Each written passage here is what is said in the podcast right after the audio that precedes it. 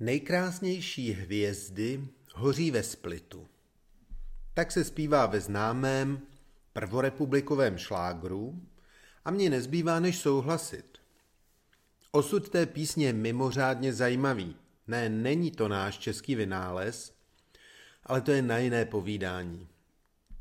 Do Splitu ročně zamíří zhruba milion turistů, včetně velmi slušné záplavy těch našich.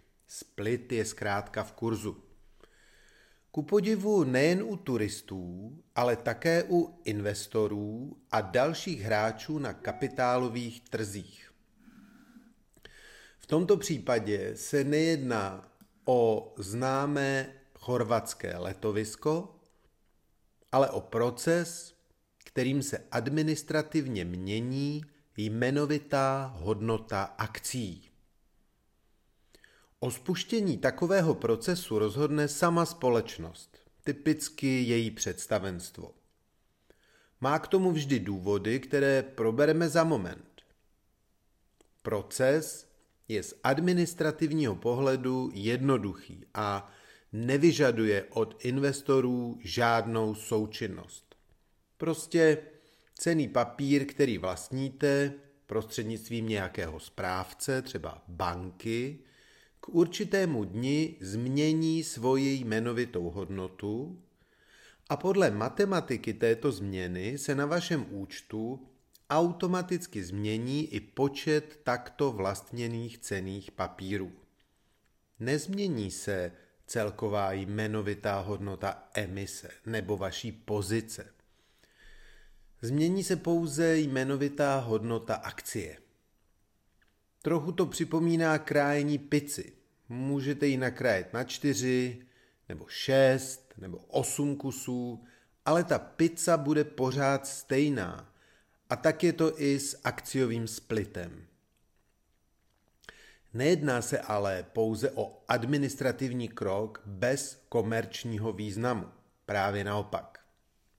Celý proces firmy postupují kvůli vysoce komerčním důvodům.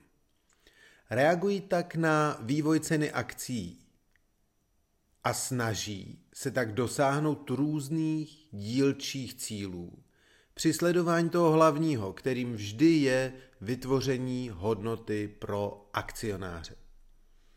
Existují dva typy splitů. Standardní a reverzní. Split v angličtině znamená rozdělení, takže při standardním splitu se akcie dělí a jejich jmenovitá hodnota se zmenšuje. A při opačném procesu, tedy reverzním splitu, se naopak jmenovitá hodnota zvětšuje a jejich počet se tedy musí zmenšit. Operace proběhne vždy podobně. Představenstvo firmy rozhodne, že ke splitu dojde. Stanoví rozhodné datum, ke kterému ke splitu dojde a poměr, v jakém se akcie budou buď dělit, to je split, nebo naopak slučovat a to je ten reverzní split. Takže pokud třeba dojde k tomu, že ve firmě, kde držíte jednu akcii, o jmenovité hodnotě tisíc dolarů se rozhodnou udělat split 1 ku 10 k 1. září, na vašem účtě se k tomu dni objeví 10 akcí této firmy s desetinovou nominální hodnotou. Fajn, to je snadné. To se stane u vašeho registrátora cených papírů. Ale co se stane na burze? A stane se vůbec něco? A kdy se to stane? A stane se to vždycky? Zajímavé otázky. Obchodování v den splitu začne na hodnotě, která zhruba odpovídá podílu tržní ceny, který by připadl na nově vytvořenou akci. Tedy pokud se ta vaše akcie s nominální hodnotou prodávala za 2000 dolarů a došlo k rozdělení v poměru 1 ku 10, akcie se začne prodávat kolem ceny 200 dolarů. To slovo kolem je dáno tím, že akcie se dnes obchodují i mimo burzovní hodiny a to je zas na jiný článek. Ke zhora popsané transakci by došlo i v reálném světě. Tržní cena akcie kolem 2000 dolarů je hodně vysoká a úspěšná firma by v takové situaci fakt měla chuť k rozdělení akcí přistoupit. Poměr by mohl být něco kolem 1 ku 5, aby tržní cena po rozdělení byla kolem 400 dolarů. Ani moc vysoká, ale ani moc nízká. Moc vysoká tržní cena je špatná proto, že komplikuje nákup akcí drobným investorům.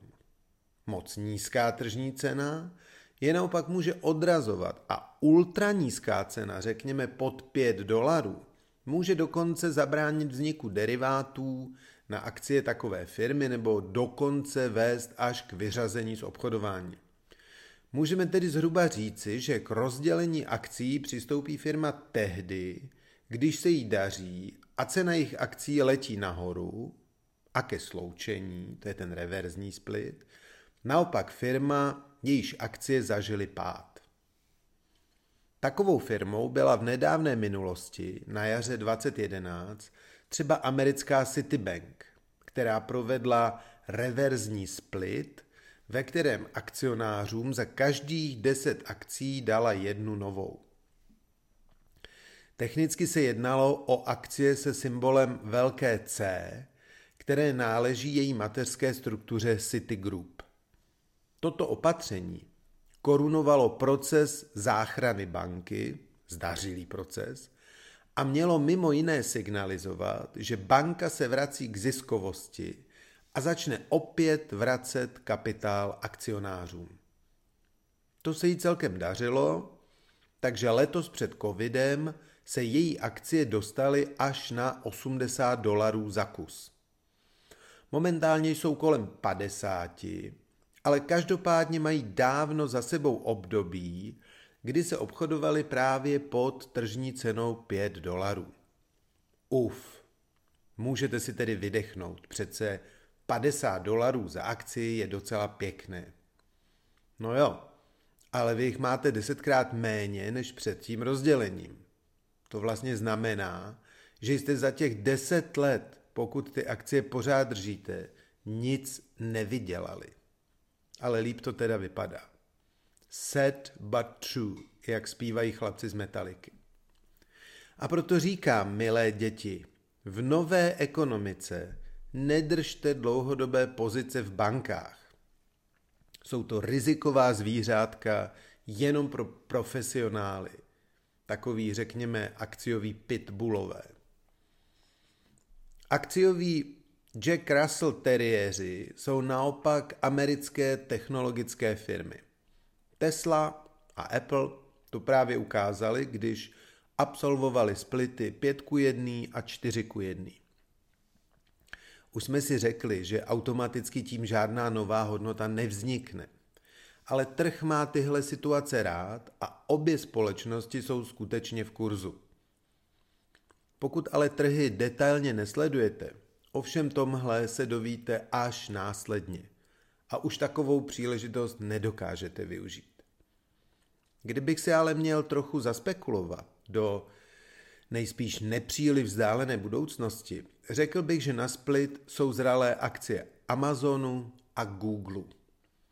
Navíc jsou to obě skvělé společnosti, které by v portfoliu fakt měl mít každý. Tak se na ně příležitostně podívejte i vy.